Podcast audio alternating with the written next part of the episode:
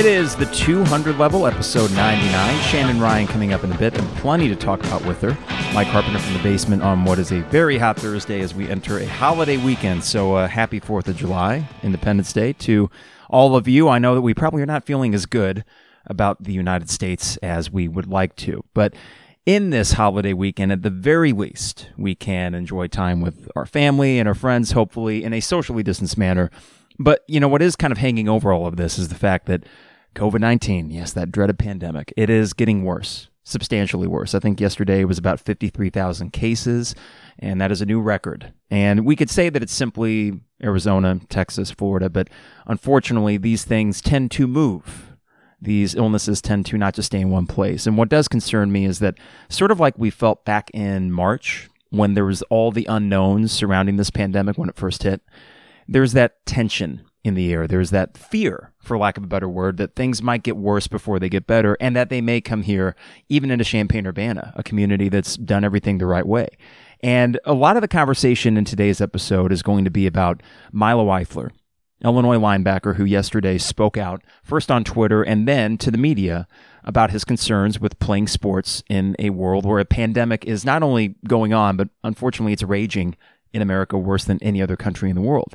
And he has a lot of concerns that are valid, especially when it comes to that quote unquote student athlete term that we throw around quite a bit, which I know Harry Black spoke to that. And we'll speak with Harry, I think, on Sunday for the 100th episode, and we'll get plenty his take on this as well. But it does feel different as we sit here on July 2nd, entering the 4th of July holiday weekend, than it did even a month ago, where I think at the beginning of June, things were feeling pretty positive we're trending the right direction. At least in the state of Illinois, things were really trending in the right way. We are able to go from phase three to phase four, gradually open things up. You start hanging out with friends outside again, maybe groups of four, six, eight even, and you feel okay about it. You're starting to get over that mental hump and realizing that, yeah, life can resume, if not 100% normal, at least to an extent. But as time has went on, unfortunately, the realities just show that we are not done with this pandemic, or really, I guess it's the pandemic is not done with us. And it's a mixture of factors. I mean, let's be real. There are selfish people, and I don't know if America has more selfish people than any other country. The numbers may bear that out because there is a percentage of people that are simply refusing to wear a mask. This is what's amazing to me is finding out that people I know that I would consider friends are just being jerks about the mask thing. You know, they're puffing their chest out. They're getting all macho about it. And it's like, just wear a stupid mask, not for you, but for the people around you. This is a minor inconvenience, if that.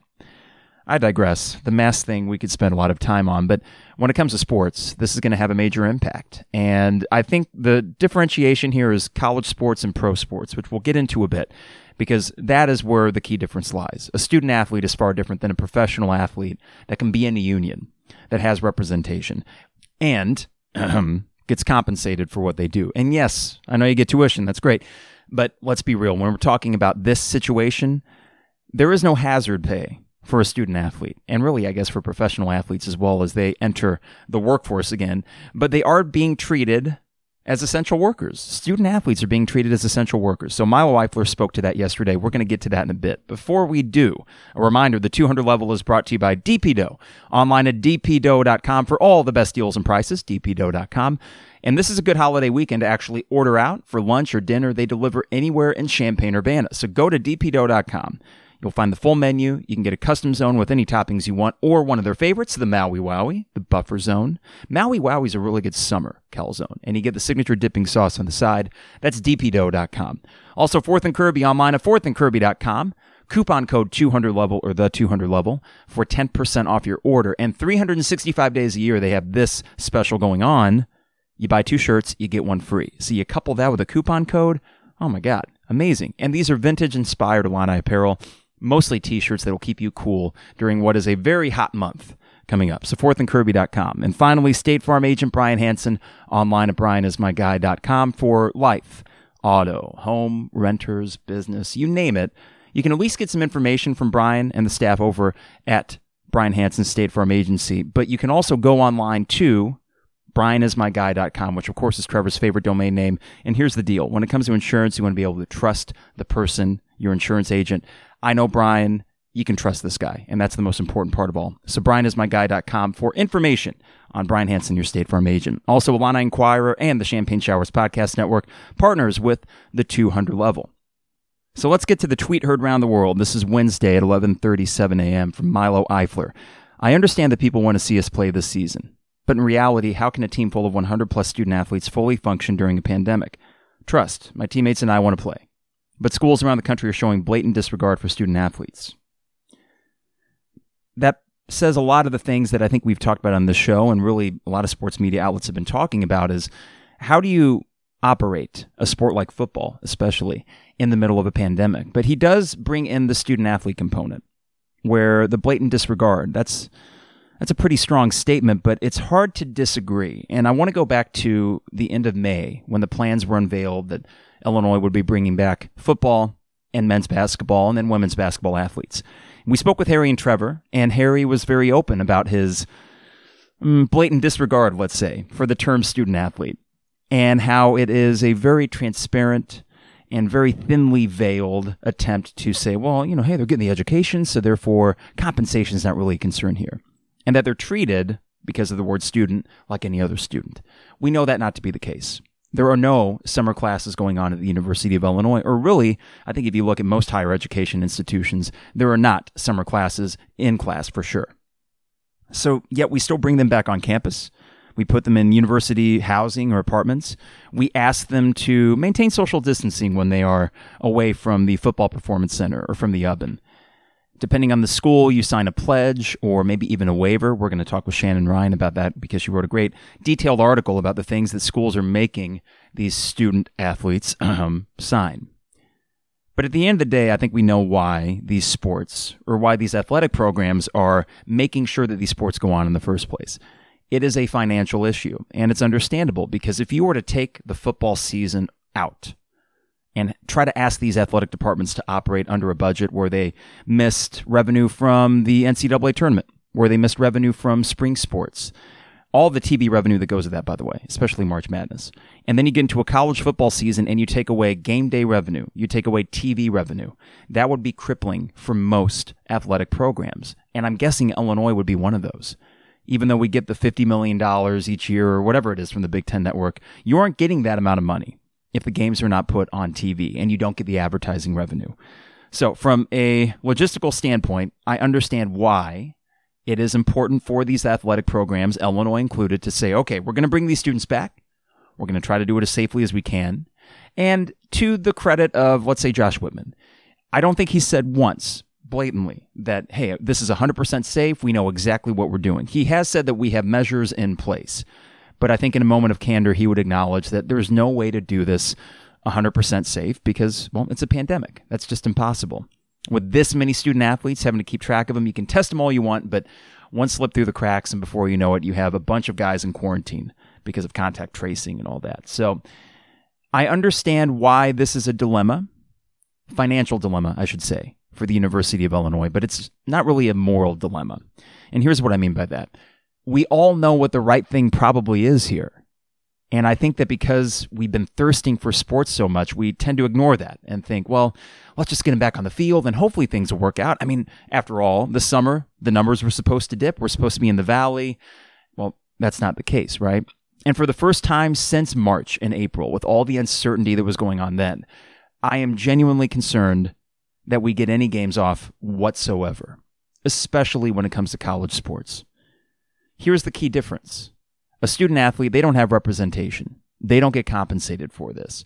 And when I think about the institutions, University of Illinois or otherwise, there has to be some liability concerns that if they were to put these players on a field and one of them gets it in a game in September, how are you to tell just that one individual you quarantined, but the other 99 guys, they probably weren't exposed to it? No, it doesn't work that way. Or how about the travel? Air travel, in all likelihood. Illinois, like uh, Milo said yesterday, what are we going to take a bus to Piscataway, New Jersey for the game against Rutgers? Now you're probably going to fly. And we know that travel is another way that you could get this disease. They live in dorms and apartments with multiple other people. They eat in these large cafeterias that even if you practice social distancing, we know you get a group of people indoors anywhere, and the risk of transmission is that much higher. So all these logistical things, you know, they're back on campus. They're living, they're doing their thing, and as of yet, and we would not know necessarily because the University of Illinois has told us they will not make it public if a student athlete tests positive. But as of yet, there hasn't even been a murmur or a whisper that someone over there at the Football Performance Center or at the Oven has come down with this thing. So that's good, right? But it seems inevitable. And it's really unfortunate that we go through the first couple months of this pandemic. And I would say the majority of people did what they had to do. And especially in the state of Illinois, we did what we had to do to flatten the curve and then get it pretty low, which would have made this season possible. But that's just simply not the case anymore. So as we sit here, it's July 2nd, and I know things can change, but unfortunately, the way that numbers go with this pandemic, everything is delayed two to three weeks.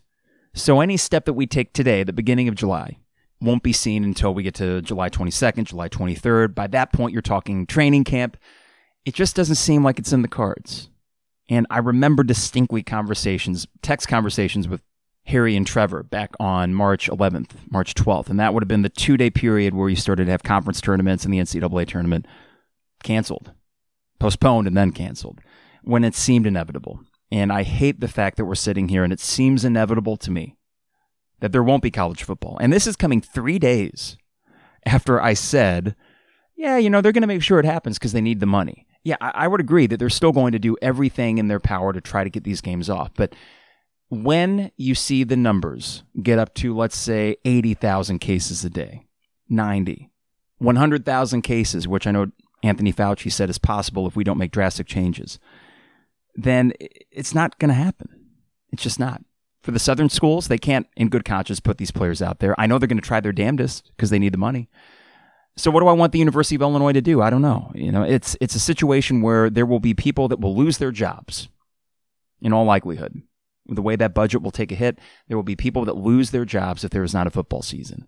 And that's a shame.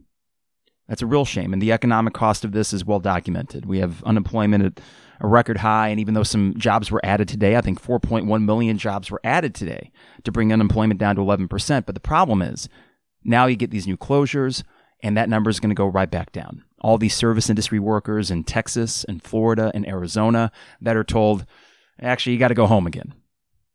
So we have the health concern, we have the economic concern. And the health concern needs to take precedent, especially considering these are student athletes, right? We use that term again 18 to 22 year olds that you bring onto campus, that you go into the living rooms of these families and say, We are going to protect your son or your daughter. And then you put them out on the court or on the field to make money for your athletic program to save some jobs. That's where the formula kind of breaks apart. And the priorities are simple you need to keep people safe. After the firestorm, let's say, from the tweet yesterday from Milo, there was a press conference or media availability that was going to happen early in the afternoon. I want to say around one o'clock, noon, around lunchtime. And the DIA said, no, we're going to postpone that. We are going to have Milo speak with Lovie and Josh Whitman. That's what he did. He did meet with the media yesterday afternoon around 3 3.30 and i wanted to play a couple of these audio clips and this is courtesy of jeremy werner and illini inquirer you know jeremy werner and let milo speak to this because this shows i think these two audio clips that you're about to hear the uncertainty. And that's the big word right? I don't want to sit here and say covid-19 will be the death of us all or covid-19 is going to ravage champaign-urbana if we have a football season. There's that uncertainty factor right? But because of that I think it needs to at least bring us a little bit of caution, a little bit of pause before we jump headfirst into a 12 game college football season and have 100 guys on one sideline, 100 guys on another, and then at any given time, 22 dudes ramming headfirst into each other, sweating, breathing, ugh, all that stuff in the middle of a worldwide pandemic. Caution, pause. That's what I'm saying. Not cancel the season outright, but damn if it doesn't seem like that's the way that it's headed. So here is Milo Eifler speaking with the media. This would have been on Wednesday afternoon after he had spoken with Josh Whitman and Lovie Smith. Um, more, more, more, more so to say, like I feel like all the players are on the same page as, hey, yeah, we want to come back and we want to play, but we just want to make sure that you know our health and our safety is, is the priority, which is, which is, you know, Mr. Whitman kind of he starts off every meeting like that. He's like, we're trying to make sure that our, our football players and basketball players and other athletes are Um, you know, their safety is the number one priority. But you know, it's hard when you kind of don't know. We're kind of taking this process day by day. Um, like it's always okay. We got through the day, but are we gonna get through tomorrow? You know what I'm saying? So it's like a that's the only you know process we have. Like, sure, you know, like I want to go back to workouts, but am I going to be good Friday? And you know what I'm saying, like I start Monday, but you know what I'm saying, come Friday, am I going to be good?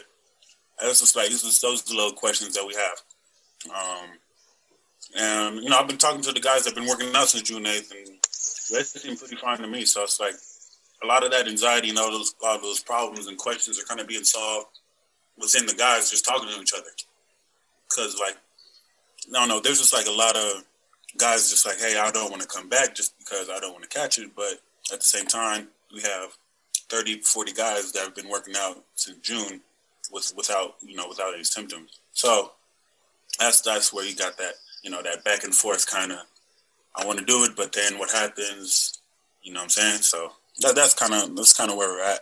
It seems like what Milo's touching on is something that we talked about at the end of May with Harry and Trevor, and how the word voluntary was used by Josh Whitman and the plan that was put in place. These are voluntary workouts. No player is going to be forced to come back. But Milo's touching on that without saying it directly. That if you're on the team, you kind of have to be there, right? Or more to the point, if you're on the team and you're in town, but you don't want to go to the workouts until you're 100% sure that they're safe, then you run the risk of, you know, looking like you're waffling a bit, that maybe you aren't fully on board. This is part of the problem with trying to run athletic competitions in the middle of a pandemic or any team for that matter, because for the person that is trying to exercise caution, that could be interpreted as, well, come on. You know, don't forget about the team. Don't forget about your obligations. When at the end of the day, yes, they are getting the scholarship to play these games. But a scholarship alone or some sort of feeling of duty towards their team should not override their own personal health and safety. So Milo is speaking to that dilemma right there about how, yeah, okay, I'm on the team. I want to work out. I want to play the games. But he also touches on another thing, and this is something we can all relate to. Since March, and it's crazy to think we're coming up on four months since this thing began. I will say that fortunately, time does seem to be going quicker than it did March and April but I'm still hoping it accelerates so we can get to the fall and the winter and maybe a vaccine and a host of other things to move on from this awful period. That's what it is. But he talks about that uncertainty from day to day, about how on Monday or Tuesday it could be one thing and then on Friday it could be a completely different sort of thing. That if one guy comes down with it, then how do you feel if you're Milo or another player on that team and you know that you were on that same bench that that guy was doing squats or doing lifts and now maybe you were exposed to it. They're trying their best. I understand all the safety measures and protocols are in place and the social distancing and all of that, but this is a different ball game. This is different than an office building opening up and saying, okay, we're going to have half of our people here and each one of you, get your own office. No, we're talking about shared spaces still. And as Milo had said, he wants to get back to it, but there's that concern. And why wouldn't there be that concern? I think he did a, a very nice job and a very eloquent job talking about the dilemma here because, as I said before, everything's so uncertain right now. You don't have to be a hypochondriac to be worried about contracting this thing or spreading this thing to people that are more high at risk.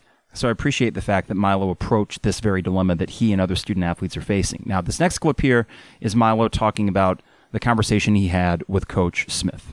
Today, Coach Smith just reached out to me and was just, you know, just kind of in an understanding tone. It was just like, hey, what's what's going on? What's going wrong? And he just wanted to know if I was if I had any uh, things, you know, against Illinois. I'm like, no, it's good. I was just I was just raising concern for student athletes around the country. I know some college football players is feeling the same way I'm feeling, and that's all I wanted to say was like, hey, I know you feel this way.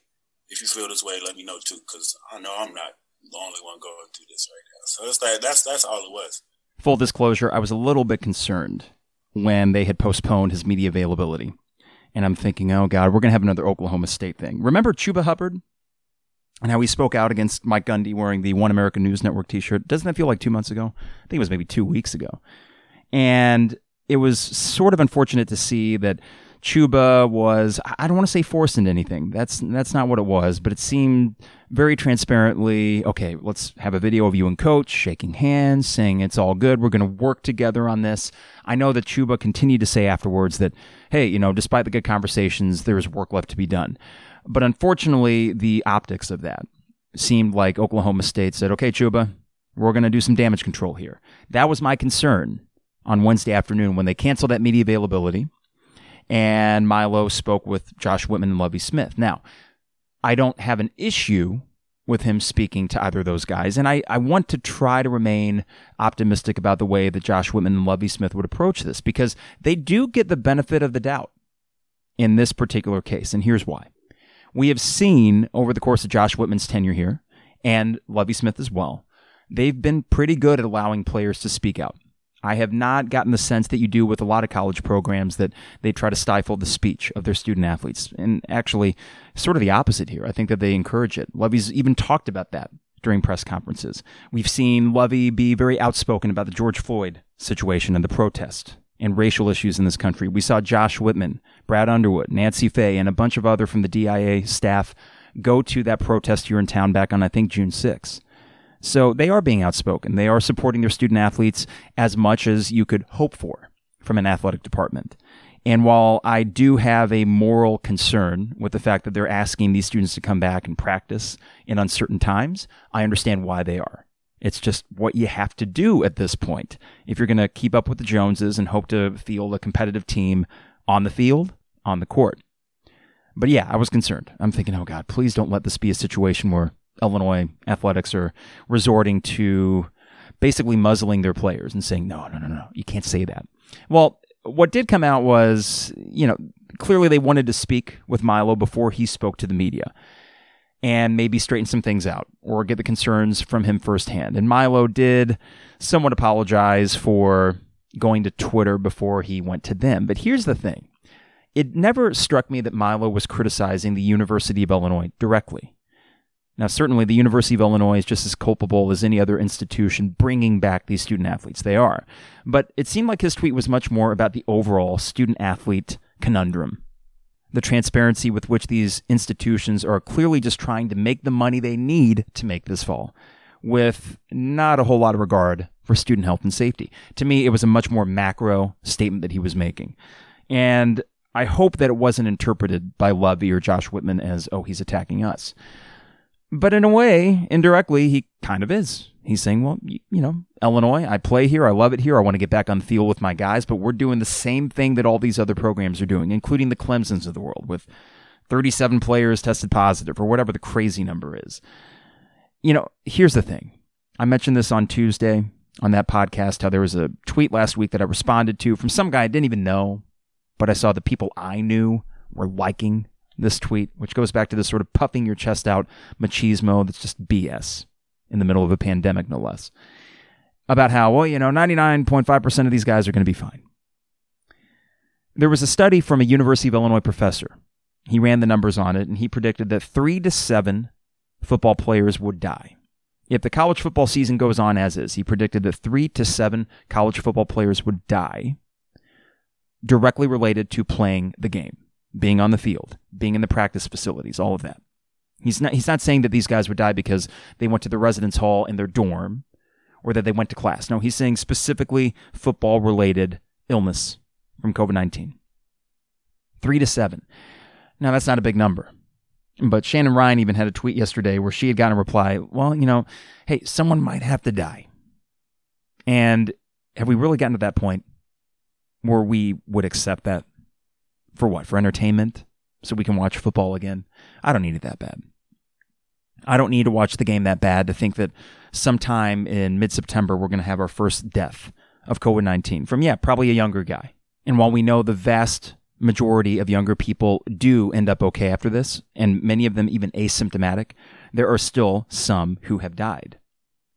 And to me, that's just unacceptable. It's not worth it for two reasons. One, these student athletes don't have to die for our entertainment. And I know that we watch football as a gladiator sport, and we've sort of come to grips with the fact that there are head trauma, injuries, concussions, all these sorts of things that lead to problems later in their life. And the movie Concussion was pretty ham fisted. It wasn't very good, but we know the stories of uh, Dave Duerson from the Bears, who ended up committing suicide after all the issues that he had with head trauma in football. And he is not at all the only one to have dealt with that. And yet we have come to terms with all of that. We unfortunately think of it as collateral damage, which is usually a military term. That you go bomb a military facility, but unfortunately, a civilian or two, they might die. That's collateral damage. But we've accepted that with football. So we are kind of culpable here. The fact that it's not like the sport has changed, it's not like it's gotten that much safer, but we watch it and know full well that when some of these guys are 50, 55 years old, they're going to be peeing their pants and unable to speak. And we're okay with that. So let's uh, not to take a soapbox here because we don't, myself included, don't have any ground to stand on when it comes to that. But that is the first concern. Student athletes being put in harm's way for what? Our entertainment. So our Saturdays in the fall have a little bit more excitement to them. That's not acceptable. And neither is the argument that this is necessary for athletic departments to survive. Yes, the economic impact would suck. But as a teacher myself for sixth graders, you know, we're dealing with our own thing about bringing students back into school, and health and safety takes precedent over anything else, financials included. But the other part of it is community transmission. And I spoke to this on Tuesday the concern of 40,000 students coming back into Champaign Urbana and the consequences of that, the inevitable consequences of that. And for us to just say, okay, for the tens of thousands of college football players to go bash their heads in, get this thing, go back to their residence halls, go out into their city, to the Meijer or the CVS or the Walgreens. Listen, the way the numbers are going right now, the way that July looks to shape up. Remember when we thought that the summer, hot temperatures, people being outside, now the numbers are going to go down? Nah, it ain't happening. And I, I hate to be so cynical about it, but things are going to get worse before they get better. That's just the long and short of it. It's probably at least another month of really high numbers, and hopefully the mask now that we got the messaging out there, and even Donald Trump says, well, wearing a mask, yeah, yeah, I guess it's okay. What a brave statement, by the way. At the end of the day, as much as I love sports, I don't need it. I, I don't need him. I am craving that first pitch on July 23rd, if baseball does, in fact, proceed with their season. Gerrit Cole, Max Scherzer. Oh my God, I'm there. I'm, I'm, I might shed a tear. Not, no joke. I mean, that's how much I love sports I wouldn't be doing a sports podcast if I didn't love sports. But this is different. Uh, professional athletes, I have a little bit less of a moral concern, even though we're already seeing professional athletes. Mike Leake was the first one, Ryan Zimmerman another, and then Ian Desmond from the Rockies. And they are not going to be the only ones saying, you know what, I'm just going to set this one out. They have every right to do that. But they're also professional athletes. And they're compensated, and they get to make that decision and say, you know what, despite what my union decided upon that we are going to play, uh, I am making this choice as an adult.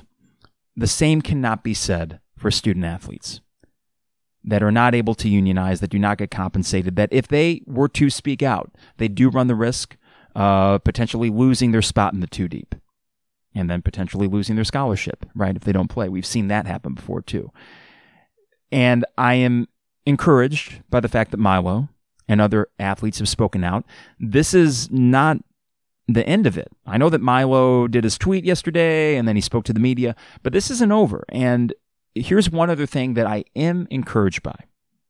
Back to Josh Whitman and Lovie Smith and their willingness to let players speak. And also, sometimes in the case of protest or Lovie appearing on Mike Tirico show, speaking out in support of their black athletes. This all sort of relates to one another, where we have the conversation about race going on and the fact that most college football and basketball players are black. And that is the majority of student athletes that were asking to come back in the middle of a pandemic to do what? To make money for the university, to make money for their athletic programs. That's what it is. So don't fool yourself about this is about competition. This is about growing the man. And I know that Lovie and Josh Whitman have said that before. Um, I think in their heart of hearts, they know that this is very problematic they can't be the first university, I guess. I mean, they could be, but I understand why it'd be difficult for them to say, you know what, we're going to be the first ones to really take a major step and say, you know, we are not going to put our athletes on the field. That decision may be made for them, though. Governors may come into play here. J.B. Pritzker, we know, has been one of the more proactive governors. We could even see Mike DeWine, I think is how you say it, in Ohio. Their numbers are going up. Now, imagine trying to tell a bunch of Buckeye fans that, listen, we are not going to have organized sports in the fall because we need to get on the other side of this pandemic. Imagine trying to sell that to Buckeyes fans. But this decision may be taken out of their hands. And I, I do worry that the lack of action or proactive thinking, I should say, from athletic directors, ours included, from head coaches, ours included, may be a case of them just waiting for a higher authority to say, nah, no games. Essentially, taking the onus and the decision making off of their hands. And that is one concern I have. This is going to be a weird month. I mean, they've all been weird months. March was weird. April was slow and a drag. May, you started to feel a little bit better. And then June, I felt good. Sat outside at Huber's, had a couple drinks and some popcorn, just like old times, and, and been able to hang out with friends outside and gradually get back to it. And thank goodness it's summer and we are able to do that. But something happened along the way. And it's a mix of two things. One, yes, there are selfish people, some of whom I know, and I am starting to really question what was inside of these people all along. They can't wear a mask. God forbid you be so inconvenienced to show that you care about your fellow human. But the other part is leadership. And I could sit here and turn this into an anti Trump thing, but we all know the guy's an idiot. Okay, so that's goes without saying. But there is a trickle down here, right? Where, okay, if he's not going to do it, President Trump, then, well, what about your governors? Some governors have, some have not.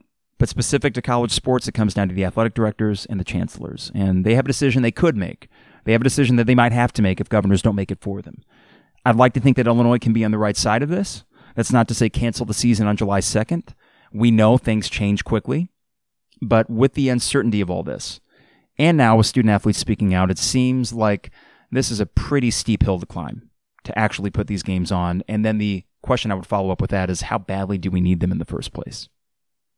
That we can't wait until the spring and have hey, two seasons in one. You, how exciting would that be? We get into January and February, and we have, I guess, like a winter training camp, and we know that the season's opening up at Memorial Stadium post vaccine, right? That could be a possibility.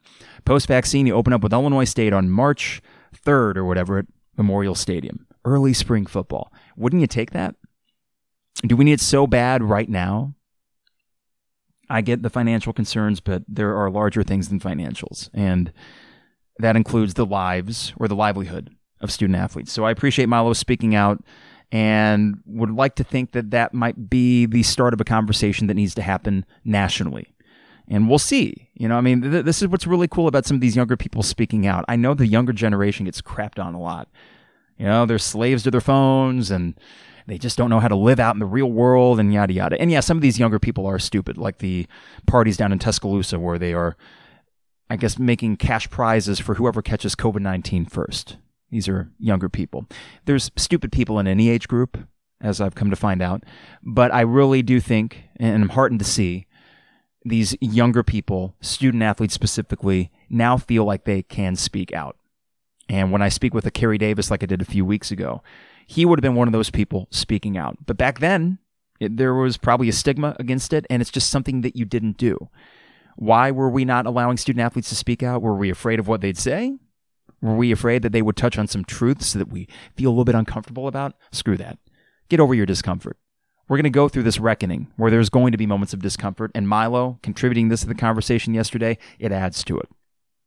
So when we come back next week for the 100th episode, hey, good news, we'll, we'll have a game to talk about the throwback tournament or whatever they call it, TBT on the 4th of July. I think it's 7 o'clock Central that we get the House of Pain with Andres Feliz, Nnanna Egwu, Malcolm Hill, LeRon Black, Michael Finke, some other guys. Corey Bradford, unfortunately, not on that team. I would have loved to see that, but he does have a little one on the way. So that I think that's a valid excuse. But it will be nice to watch live sports. I am have that circled on the calendar for the 4th of July and it will be fun to sit down and watch some live sports. But man, when we get back here next week and the week after, I just don't know where this is going, and none of us do. And it's unfortunate that this is the situation we're in, but to try to end this on a somewhat optimistic note, maybe this is what was necessary to have these conversations in the first place. I think that the role of the student athlete, quote unquote, will change. And this year is only going to help spur that change on. And then you take that to larger social and racial issues. Again, spurred on change. If that's what we look back on 2020 between the pandemic and uh, terrible leadership and the race police brutality discussion, and we end up on the other side of this a better country. I know I sound a little bit of Pollyanna right there, but uh, I'd take it. I'd be fine with that. All right. We got Shannon Ryan coming up. Chicago Tribune, amazing writer. We've had her on 93.5 over the years. I think even today she was hopping on Jeremy's show as well. She is super busy and always someone who has been able to write about not just the action on the court or on the field, but the issues on the outside of it or surrounding sports. And someone that I'm really looking forward to speaking about because she has been uh, covering college sports specifically and its return in the middle of a pandemic with a lot of detail, the legalities of it, the concerns of the student athletes. So when Milo spoke about this yesterday, you know, we'd scheduled this with Shannon about a week and a half ago, and I thought, what better person to have on than Shannon Ryan? So let's get to it. It's Shannon Ryan, Chicago Tribune, the 200 level.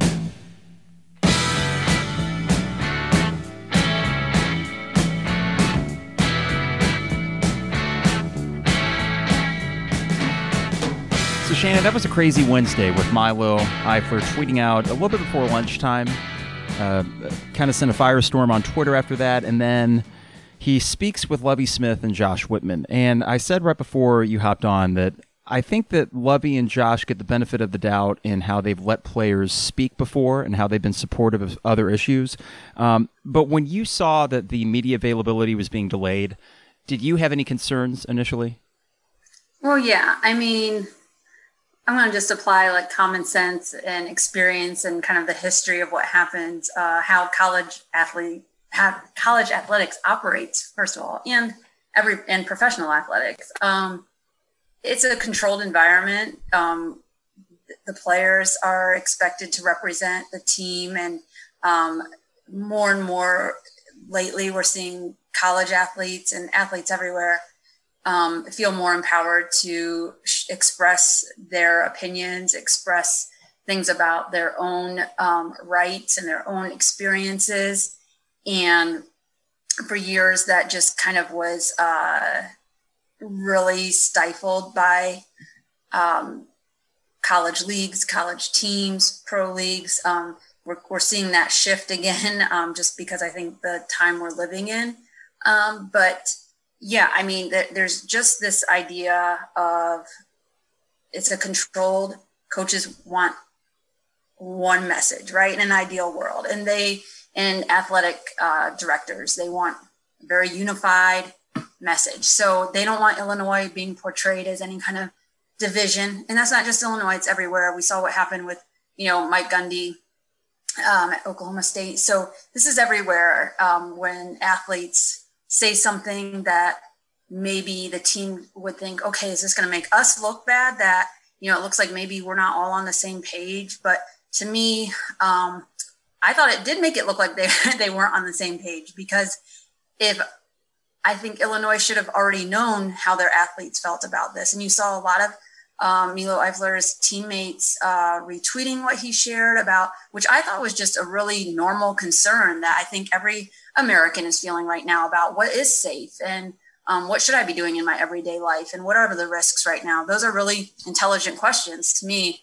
Um, and what he was asking about is, you know, how logistically do you pull it off that you can bring back 100 athletes and we're going to be safe? Uh, that's a really good question. It's a really good concern. It is um, he didn't point out Illinois specifically um, and just talked about overall. I thought I thought it was a really uh, important thing to say, and uh, made a lot of sense to me. Kind of common sense here that athletes would be feeling that way. But to me, if like the coach and athletic director are caught off guard by an athlete feeling that way, and obviously a lot of his teammates feeling that way, um, which I don't think is a negative way. It's just a intellectual process they were going through and wondering about their own risks. That you know, I feel like they should have already known how their players felt about coming back to campus um, and being in workouts. And yeah, there's a lot of guys. I don't know. It's, you know, it's hard to go through every single person maybe, but they have a responsibility to have already known, hey, these guys are worried about this. And here's um, you know, I guess maybe they have and the message isn't getting through, but you need to have a clearer message then to your players about how you are protecting them and do you have any questions and hit us up before you come back to campus with these questions. So um, that didn't seem to be the case at Illinois. So I do think it was uh, a little bit concerning. But I mean, they they have let guys speak out. They've let guys speak through. Um, you know, in marches and rallies and the Black Lives Matter movement, they've been very supportive of. But um, I don't know. I just always think it's a little concerning when um, a player speaks his mind and there's some kind of intervention. Yeah, you mentioned the Oklahoma State situation. Within a couple hours, I think, of Chuba having tweeted that, then you get the awkward video where Chuba yeah. is apologizing. And that was a concern yesterday, too, when Milo, I think, uh, in the media availability, said, Yeah, maybe I should have went on Twitter first. And I'm thinking, Well, I don't know. I, I don't know, especially in this day and age when student athletes seem to be more empowered to speak out, that uh, it was a problem that he went to Twitter first. And, uh, but you hit on a key point there that it seems more of a reactive measure from Josh and from Lovie Smith, and that kind of surprises me uh, that that dialogue doesn't appear to have already been ongoing, and that this is merely a reactive. Uh oh, we got to hit the pause on the media availability and make sure we talk to Milo first. That did surprise me. Yeah, and just um, I guess you know, it's not surprising to me because, like I said, I mean, it's a you're brand um, as much as everybody in the NCAA tries to deny it. in college football, its purpose is making money, right? And that's why these athletes are back on campus. Is it's a money making measure for the university, and I mean that's everywhere, and that's just the fact.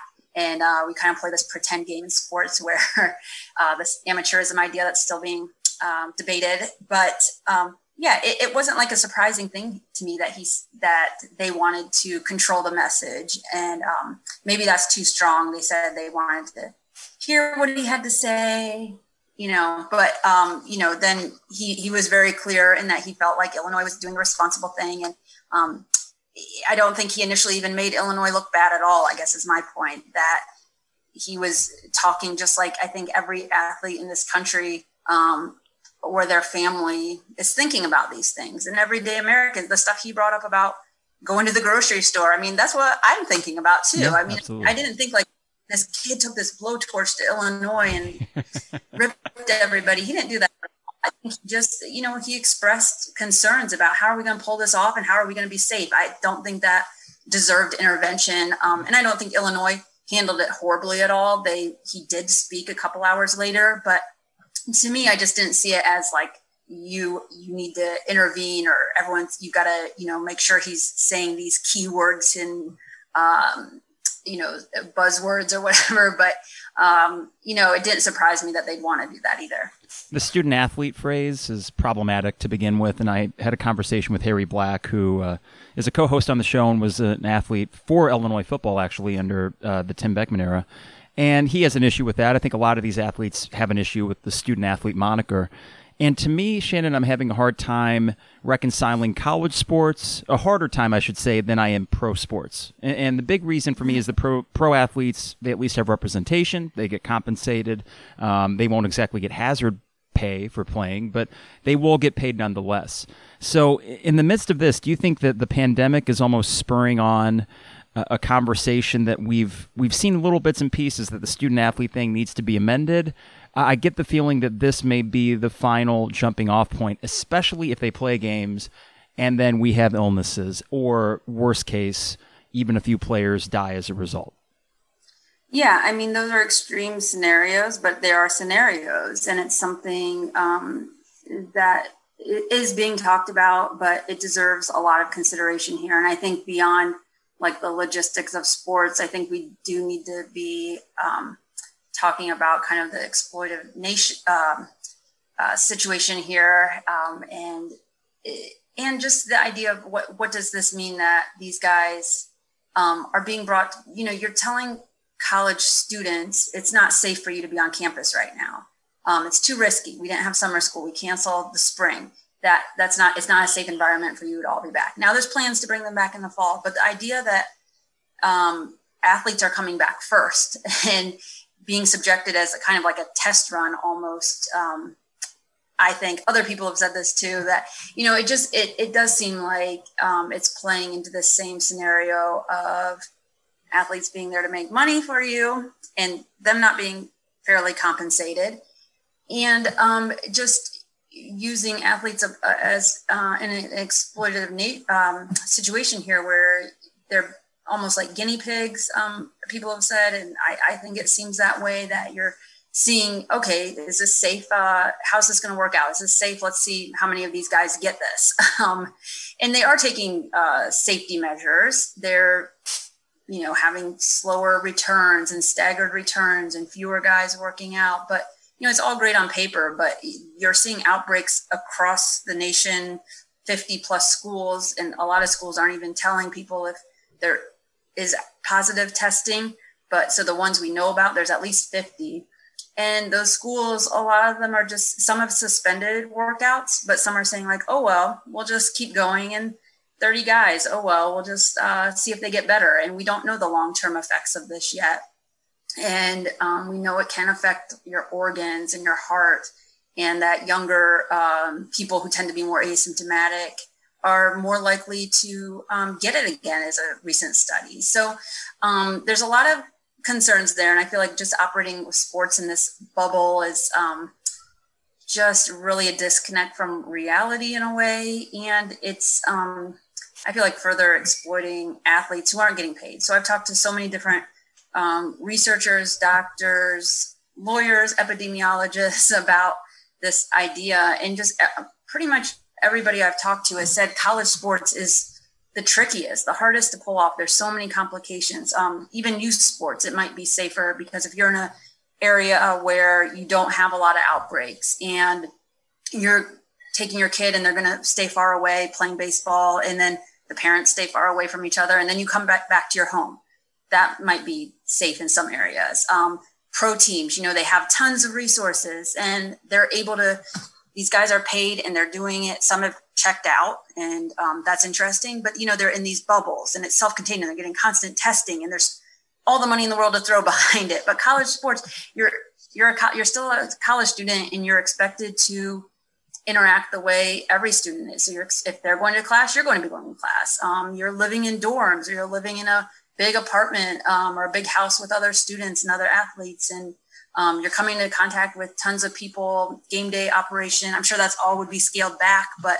um, you know, you're flying, you're traveling, you're playing in, uh, you're, you're te- in close contact with people as a part of your sport. So, you know, the fact that we're seeing all these outbreaks right now when all they're doing is lifting weights uh, with nine other guys, I mean, it's kind of ridiculous to me to think like once they start tackling each other that there's going to be what a decrease? I mean it just it, it's not logical to me. Um, so we've got to really figure out like what is the best way to go forward. If you do go forward do you push college football back to the spring which people seem really resistant to that idea? Again money. Um, so th- there's just so much to consider and i do think you know we've got to think beyond just I like football and I want to watch football games. You wrote an article on June 27th, and it was sort of about the legalese of this and pledges or waivers that student athletes are signing as they return to uh, these voluntary quote unquote workouts, which that term voluntary is a bit problematic too. But uh, could you explain a little bit of the legal aspect of this? Because I keep thinking, well, there's got to be liability issues, but depending on what these students are signing, maybe these athletic departments are kind of finding a way to absolve themselves of any responsibility.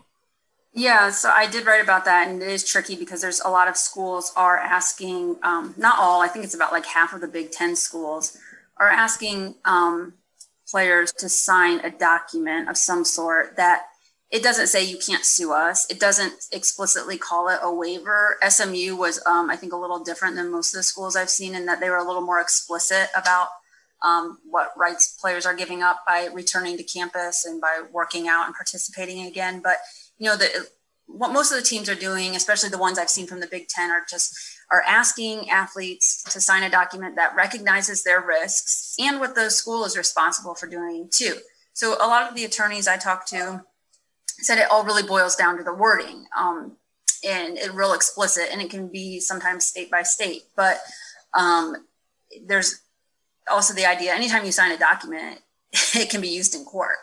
Um, and the idea that they're not trying to protect themselves seems a little unrealistic to me um, as far as legalities with universities. Um, and just, yeah, the idea of um, maybe like the mental aspect of if you're on a college football team, look for years, everybody who's played a sport, you're, you're lauded for playing through injuries, right? And um, you hear that even now, even when we know better, but it, that has gotten better, of course. But you're there's a lot of group think, and you're playing for the team, and you're expected to sacrifice. And you know, concussions used to be thought of as like a great thing. you know, you kept playing when you're you had a dinger. You know, it, it's it has evolved, but at the same time, like that that I think mentality. Mm still be there that you're expected to sacrifice for your team. And I think there's a lot of social pressure in asking guys to come back, even when you're saying, hey, you're not going to lose your scholarship, which that's great. Um, but I just think it's hard um, to expect um, 18 to 22 year old guy on a football team to say, oh, I'm going to stay home. Um, and not expect to maybe be given a hard time by his teammates or ostracized or worry about, well, now I'm going to be behind and now I'm not going to get to play. So, like, I don't know how much choice is really involved there in actuality. I was thinking about how athletic directors and even chancellors of these higher education institutions that you know they're they're talking about bringing students back. First the athletes are already back and then bringing students back in August. And it seems to me almost like a game of chicken which was kind of played back in the spring where I think a lot of these leaders are waiting for governors to come out and say no sports or the federal maybe but we know that's a complete mess. Um, so, do you think that athletic directors and chancellors and those, uh, you know, and university admin are they culpable here uh, if if they allow this to go on, and even best intentions, all of that, uh, they would be responsible for really, you know, putting their own students and student athletes' health and safety at risk when they, I think they should know better.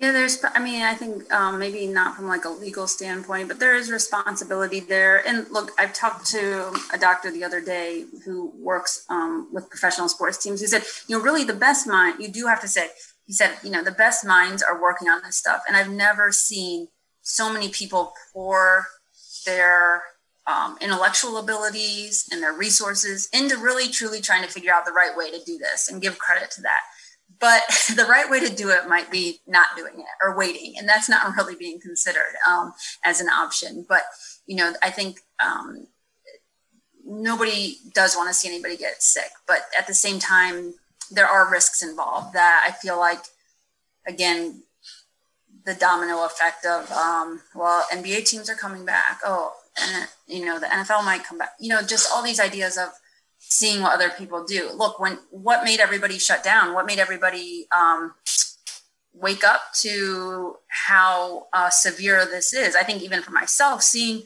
what the NBA did when one player when one player had tested positive for coronavirus, Rudy Gobert, the whole sports every sports league shut down one after the other. Right. Um, I was at the big tournament, 10 tournament, I think it was the day after, and they're literally pulling guys off the court.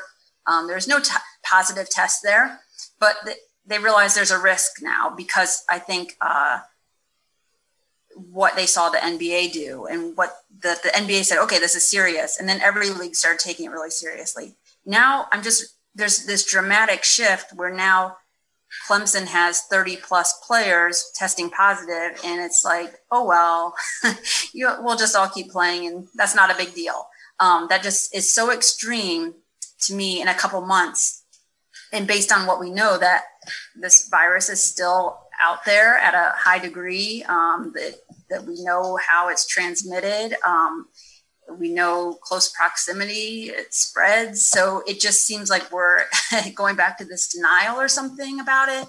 Um, but i think you know right so the nba is back um, major league baseball is coming back the WNBA is coming back um, soccer is being played. So i think then there's this precedent that's set that okay it's okay. We're seeing states reopen um, you know and people going back to restaurants. And yeah so then i think you're going to see um, when there's surges in places and upticks are we going to ignore it? And are we able to um, apply those lessons then to to sports teams? Are we going to go back again um, and shut down again. So, I mean, there's a lot of responsibility.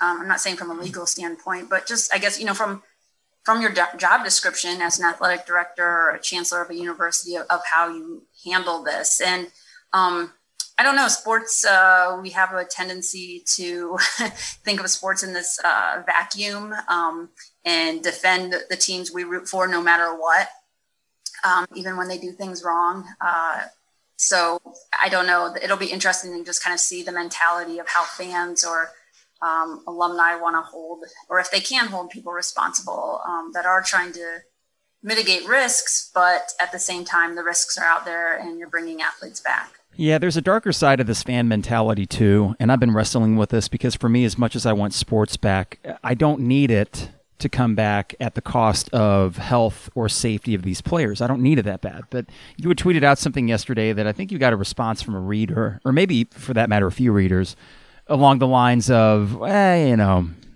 someone might die, but you know, so that it, it comes to the territory, whatever. Like it's collateral damage or something. And I'm thinking, I don't know what percentage of fans feel that way, but um, that almost makes me even more apt to say, you know what, let's let's hit pause and and is this really what we're bringing it back for? Essentially, entertainment, um, but at a cost that it doesn't seem to jive with the enjoyment I get out of it uh, does not mean that these guys should be going out there bashing each other around, sweating, breathing, uh, ugh, all that stuff.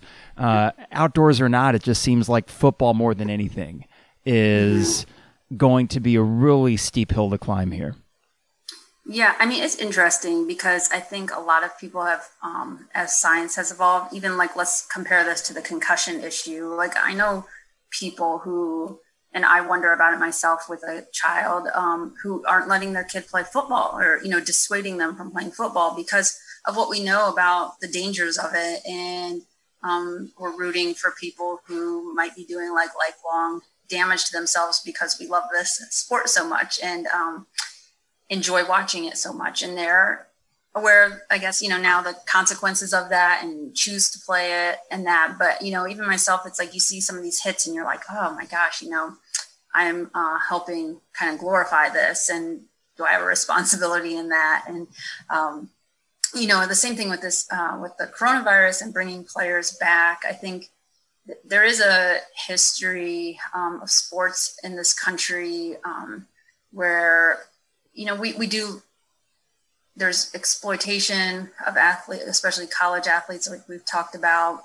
Um, the idea that they're not getting paid and uh, and subjecting themselves to this is a, another element. But just you know, I think even in the last um, several years too, in just this idea of shut up and dribble, right? And athletes, and I think there's a segment of fans who really fight against that. And I hope like this era, we're seeing like that's such a ridiculous thing to say because everything's intertwined, including sports, with our society. But yeah, just that, like, just you know, who cares? Shut up and play. Um, you know, go out there. You might, you, you probably won't get this, or if you do, you'll be fine. You're young and you're you're just an athlete you know this is what you're supposed to do you're supposed to entertain me and i'm not supposed to think about your life outside of this if you have a kid or who has maybe autoimmune diseases or you have you help take care of your older mother or you know you um, or what the long-term effects might be on you. And just you know i don't want to think about that. I just want to see you throw a football or um, uh, you know tackle somebody. And not connecting that to these people are also you know human beings with lives. And um, i think for a long time sports has really tried to um, sports fans um, deny that part. And I think sports media has had a big part in that, unfortunately, of uh, um, perpetuating that idea. Um, and hopefully, we're getting better. You know, where athletes are talking about racial injustices like they were in the 60s, and reporters are, I think, doing a better job reporting that and connecting like their everyday lives to the issues of um, what's going on in the world. So, kind of a long way to say, but I mean, I, I think yeah, there's um, there's a lot of fans who don't care maybe or don't want to don't think of it beyond um, you know what if that was my kid playing or my brother or my sister um, playing this sport and that, that there's risks and there is this idea i mean we're all it's a tough thing for everybody to go through even if you're not sick of just we're not living normal life anymore, and sports is such a big signifier of normal life. And I was asking that to this um, one uh, professor of uh, public health, and she was, you know, I was saying, is it sports coming back going to signify to everybody, like, hey, everything's fine now, just go about your life. Like, look, these guys are back. And I thought she made a really good point in saying that, um, yeah, but it can also have the other effect when these guys are all getting sick, um, or not all, but you know, many of them are p- testing positive. And you know, if a college athlete, um, you know, LSU quarantined whatever, thirty some people, that you know you think of college football players as probably the strongest youngest you know most optimal health and if they're getting it maybe that will show people like hey this is still out there and you're still at risk too yeah, and as you mentioned, this all really started for a lot of people, myself included. And you mentioned the NBA and Rudy, Rudy Gobert testing positive, and that was when it became real. And thinking, like you said, if 40 kids at LSU, all of a sudden their season is suspended because of a COVID outbreak, then I think you would have a lot of people's eyes open wide to this. Um, and that's the the last point here that I think is particularly interesting about this conversation is that it blends in with the race conversation that's been going on since George Floyd and all the protests that have happened since. Because at the end of the day, the majority of the athletes that you cover and that I talk about, they're young black males, and especially college football they're the ones being brought back. And I know the term guinea pigs was thrown around, I think, in the June 27th article with someone you spoke with. And it seems like uh, the bubble around college sports in particular, man, there's a lot of blind spots. There's a lot of head coaches that I think they still don't get it. Uh, through the things that they say, and especially through the actions and bringing these guys back, and not really understanding why there would be concern with that. So, uh, do you think that over the next month we're going to continue to see student athletes speak out about this. Uh, I'm thinking what Milo said yesterday and even what Chuba Hubbard said a couple weeks ago is really just kind of the tip of the iceberg of, I don't know if movement is too big of a word, but um, certainly a lot more voices.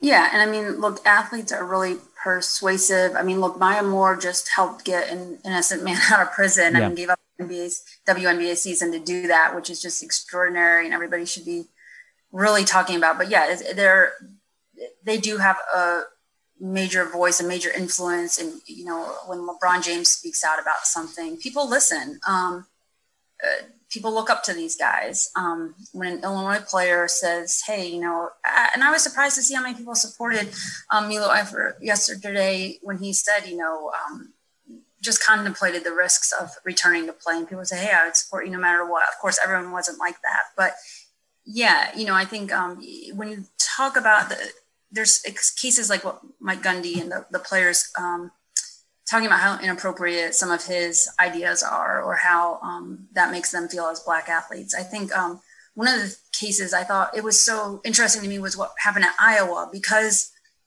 a lot of these things aren't like overt. Um, some of the things that came up out of Iowa seemed to be with the strength coach, but um, overall, it was like these things that just there's this big um, cultural disconnect sometimes. I think between coaches and the players, right? Um, where the players were saying, you know, like even your rules on style of dress, like that um, is more directed at black athletes, those rules, than at the white athletes, the rules you've come up with to say, you know, this is our uniform style of um, not uniform of what you wear on the court, but just, you know, no hoodie or no, you know, how you wear your pants or whatever. That over the years, these things um, really seem more directed um, at black athletes. And I can see Kirk Ferentz not really, you know, having that connection maybe. But that's where, you know, we've talked about, um, and I've written about, and other people that cover Illinois have written about just Lovie Smith's um, staff being so diverse that it has, his staff is the most Black assistants um, in college football. And um, when I talked to Ra'Von Bonner, um, Illinois running back, who was you know, leading some marches um, and speaking at Black Lives Matter um, movement uh, protests and rallies. That you know, he was saying, you know, if I was on some other teams, I might not feel so comfortable doing this. I wouldn't know that I was supported or that my coach is going to understand why um, I'm doing this and think it's a good thing and support me doing it. Um, and I think that's where you know everyone likes to talk about diversity but I mean, these are things of also why it matters. Besides the fact that you're getting you know you're getting qualified coaches out there who are going to help your program be better because you're casting a wider net to hire people yes. But you're also helping you um, see the point of view of your athletes and have a bigger understanding which is probably going to lead to um, a more cohesive like locker room and uh, where guys do feel welcomed or wanting to play there.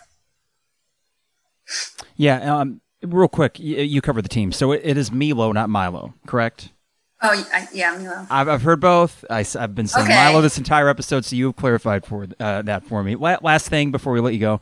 Um, the Chicago Tribune, uh, and, and you think about it, New York Times, Washington Post, Chicago Tribune. You know, there's certain newspapers that are just sort of entrenched in uh, and really at the top of journalism, and it's unfortunate that so many great writers are going through kind of a furlough process, writing for a few weeks, not writing for the next. Um, and I'm just struck by how now more than ever, and this kind of sounds cliche, but it's true that journalism is essential, and we're finding out that even through uh, the stories that you're writing, sports journalism is essential. So, um, any any thoughts or words about kind of the, the general state of media right now, and are, are you optimistic? Are you cynical? Um, how are you feeling about how things may look in six months from now?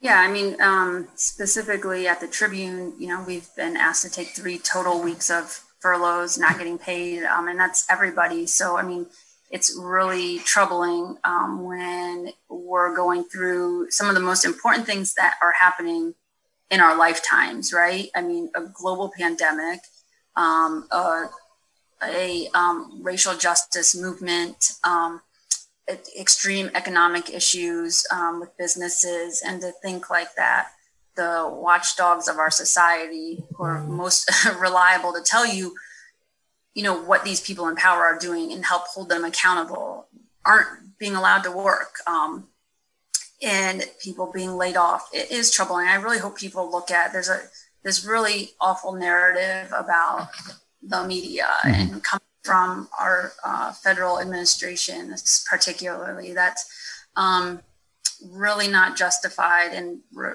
reporters are part of your community um, and are there to make sure you're you're being watched out for, that your rights are protected, and that the people you vote for. Um, or give your money to, um, whether that's even a sports team or a politician, um, or a business are doing the right things um, and telling you about what's happening in your community. Uh, it's really important to keep that alive. Um, right now um, at the Tribune, um, there's a petition going around, and it would be great if people would sign it to help us find a local investor instead of um, we have a hedge fund that is just has a long reputation of destroying newspapers, buying newspapers basically to dismantle them. And I think that'd be a horrible shame for Chicago to lose some of the best reporters in the country at the uh, Tribune who really have done remarkable work in holding leaders accountable um, and exposing wrongs of our society and wrongs of our city um, and of our state. So if people want to sign that and help us um, encourage finding a local person to help us um, watch out for you, that would be great. Um, and subscribe to your, I don't care where it is, even if it's not Chicago and not the Tribune, but subscribe to your local newspapers. Nobody's going to help you and help your um, city officials um, stay true to what they said or for you to know about it. Then then your local newspaper. So wherever you live to, to subscribe to that and to support that um, and you don't always have to agree with it um, or you can ignore the columns or the editorials but the day-to-day reporters out there are, are working for you really.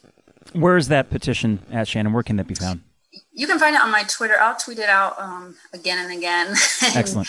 It's uh, saveourtribune.com i'm pretty sure is the, the website. Um, and it's it's for all Tribune owned papers. So um, yeah, it, it, that's just one thing you can do. And subscribing to papers is another. Like I said, any any of your local papers, is really um, kind of this cornerstone of a democracy. Not to get all sentimental it's about true. it, it's true. But you know, it is, and I think it's um, really been taken for granted. And you know, we need to be held accountable too, and um, make sure we're doing the right things too, and um, ha- that we have diverse staffs, and that we you know, rep- we write about all communities and have, uh, you know, there's a bit of a reckoning going on in journalism too about those things. And I'm glad for it. I'm glad we're trying to get better in that um, for everybody. So, um, but yeah, I think it's important. even if I wasn't in this field, hopefully I would feel like it was an important thing to support. Well, Shannon, without uh, with the absence of live sports, not every sports journalist has had an easy time navigating it and figuring out what to write about. But you've always had an ability to uh, write about the larger issues on and off the court and off the field. And uh, I would recommend for anyone that hasn't to go to Chicago Tribune. You can even Google Shannon Ryan Chicago Tribune and see all the articles that you've written over these last few months. And uh, it's always good stuff. It's always must read um, material. And I appreciate your time. Thank you so much. I really enjoyed the conversation. All right. Thanks, Shannon. Shannon Ryan, Chicago Tribune, joining us here on the 200 level, episode 99. We got episode 100 coming up. I think we'll get it out Monday. I'm going to try to talk with Harry and Trevor on Sunday. And uh, send a text out to Steve. I know it's a holiday weekend, so maybe we'll get him on. I'll get Isaac Ambrose if he's available as well for our 100th episode extravaganza. Good points there from Shannon about journalism, about media. We've had conversations on the 200 level before about how journalism gets lumped into this monolithic term media, the evil media. And don't buy that. You know, I, I, can tell you from the experience I've had, most of the people that are in this, the vast majority of people that become a reporter, especially, they work their asses off. And it is a watchdog, it is a protective role to keep people informed. Uh, case in point, there's a great documentary, and I think it's pretty new, just put on Netflix called Athlete A, and it's about Larry Nassar and U.S. women's gymnastics. And three reporters from the Indy Star start an investigation, and before you know it, 500 different uh, survivors of Larry Nassar's abuse they come forward when all is said and done. It's remarkable, a very moving documentary, and is a journalism junkie, uh, even though I've, I've never practiced the reporting side of it, much more like commentary sort of stuff. As a journalism junkie, though, it is it gives you that much more reason to continue to believe in journalism as the fourth estate as this important uh, part of our democracy. I know those sound like big words, and again, I've used the word Pollyanna before, and maybe that's what I sound like right now, but it, it is true. It is essential. And Shannon is one of the best writers going in terms of sports coverage, and she's always been able to touch on larger issues surrounding sports. And that's why in these last three months, you've seen the cream rise to the top. You know, you've seen some sports media people that they don't know what to do. They got nothing really to say, nothing to add. And I think that goes to the blind spots that we were talking about from athletic directors and coaches who certainly view their student athletes differently. Well, there's some media people that seem to be in that same sort of mindset that these athletes are there for our entertainment. Their health and safety be damned. They're here to entertain me, and the only thing that we're going to write or talk about are the games on the field. And that's disingenuous. But when you have people like Shannon, when you have, gosh, a lot of the people locally, News Gazette is killing it. I really need to give Bob Asmussen, who I've criticized before, I need to give Bob credit, their sports staff, Jeff D'Alessio. They've been doing a great job covering what matters in terms of the race conversation. And now you lump that in with student athlete health and safety and News Gazette. They've been on it. I really need to give them credit for that because God knows I've been critical. And listen, you know, there's been reasons to be critical of them, but credit where credit is due. They've been doing excellent with that. All right, we're entering the 4th of July holiday weekend. I hope you have a great, safe holiday weekend. Don't light too many fireworks, you know, because my dog hates them. Not that she could hear from wherever you're lighting them, but man, dogs really do not like fireworks. We, fortunately, the neighbors, they've been lighting them off a little bit earlier. So by the time we take her out for her final bathroom break of the night, she's good, no big deal. But it is going to be an odd holiday weekend in that some of the larger barbecues and traditions that I'm used to, and usually I'm like at a Dave concert weekend on 4th of July, eh, ain't gonna happen. It's gonna be much more low key. But for whoever you are hanging out with, your friends, your family, uh, your partner, just however low key it may be, I hope you stay safe and healthy. And it is just a good old fashioned, super hot 4th of July weekend. I wouldn't have it any other way. If there's going to be a humid weekend, why not now? So um, that's about it for the first 99 episodes of the 200 level. Crazy to think that we're approaching our 100th. I did not think that the last 30 or however many there's been since this outbreak, I did not think that they would take this course, but I'm kind of glad it has because it has opened up a Pandora's box of different topics that we can talk about on here and shows that you know, outside of what happens on the court and on the field, there is always plenty of material to talk about. All right, so for DP Dough, online at dpdough.com. Fourth and Kirby online at fourthandkirby.com. State Farm agent Brian Hanson online at brianismyguy.com. Illini Inquirer, Champagne Showers Podcast Network, partners of the 200 level. We will be back with a 100th episode spectacular. Lots of surprises and fun along the way, but in the meantime, have a happy 4th of July, and we will see you next week. It is the 200 level.